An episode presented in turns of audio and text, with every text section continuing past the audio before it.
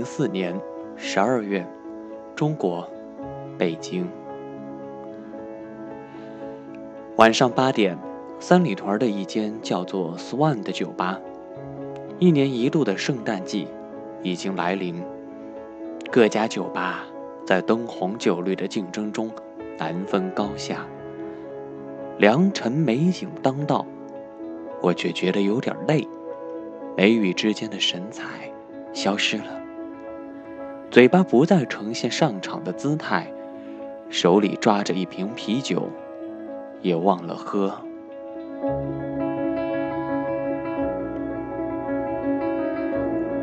我坐的位置临街，窗外搓手跺脚的酒吧招待。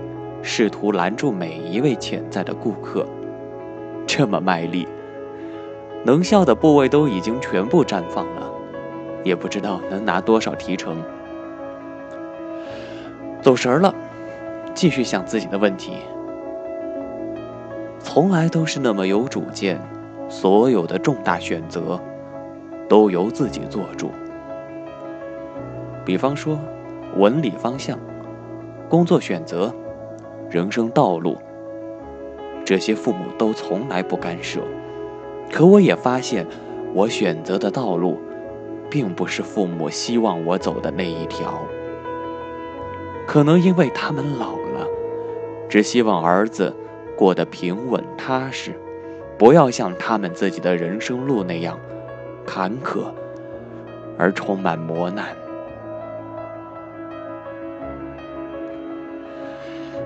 我知道，在妈妈心中一定有一张世界地图。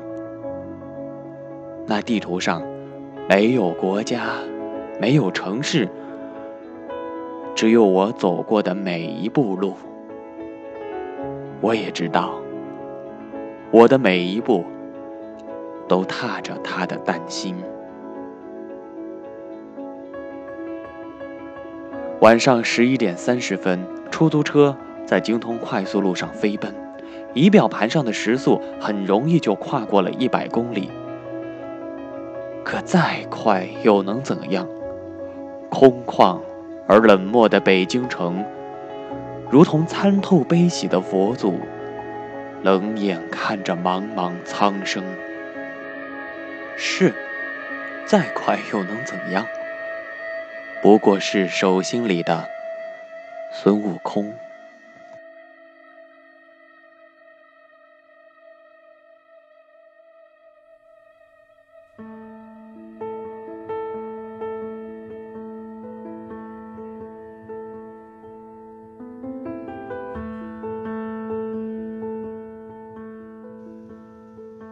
春天的时候，我接到了一个电话。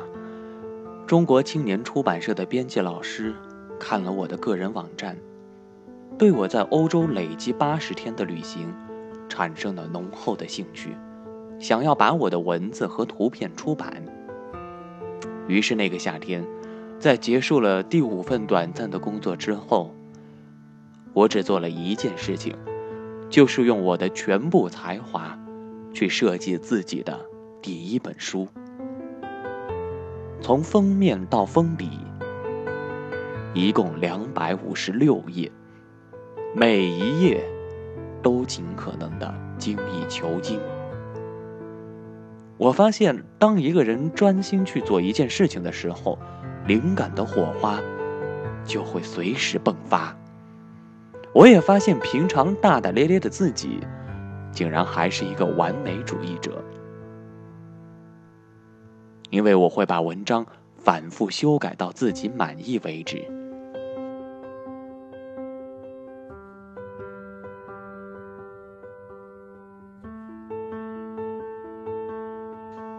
书名想了很久，从“一路狂奔”到“我走我路”。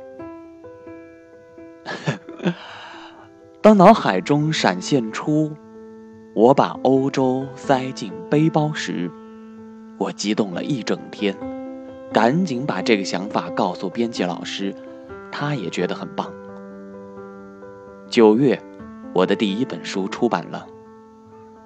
当我把还冒着热气的新书捧在手里的时候，开心的像个刚分得糖果的小孩儿。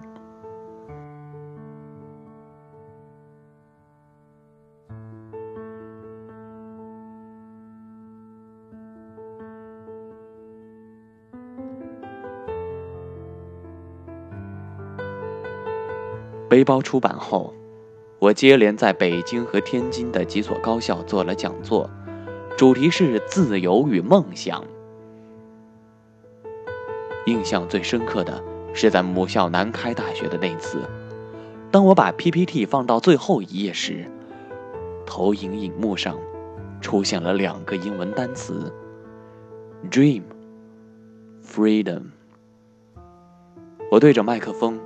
轻轻地说了声谢谢，随后就听到了如潮的掌声。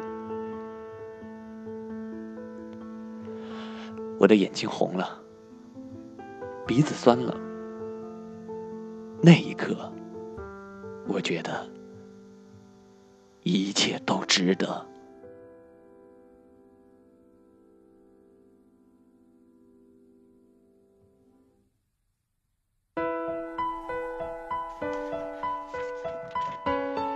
后来，出版社在王府井组织了一次签售。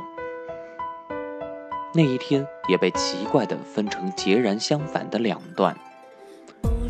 上半段我很兴奋，签名、接受采访；而下半段却感到莫名的失落。我一个人来到三里屯，心中只感到一阵空茫。这种空茫的压力。首先，来自父母。虽然他们给了我绝对的自由，但我却不能心安理得的接受。而另一种压力是来自经济。收的版税只能维持几个月的生计。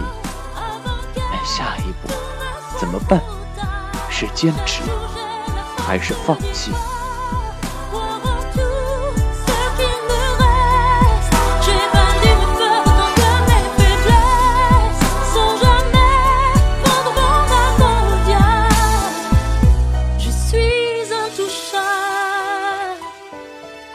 Oh, oh, oh,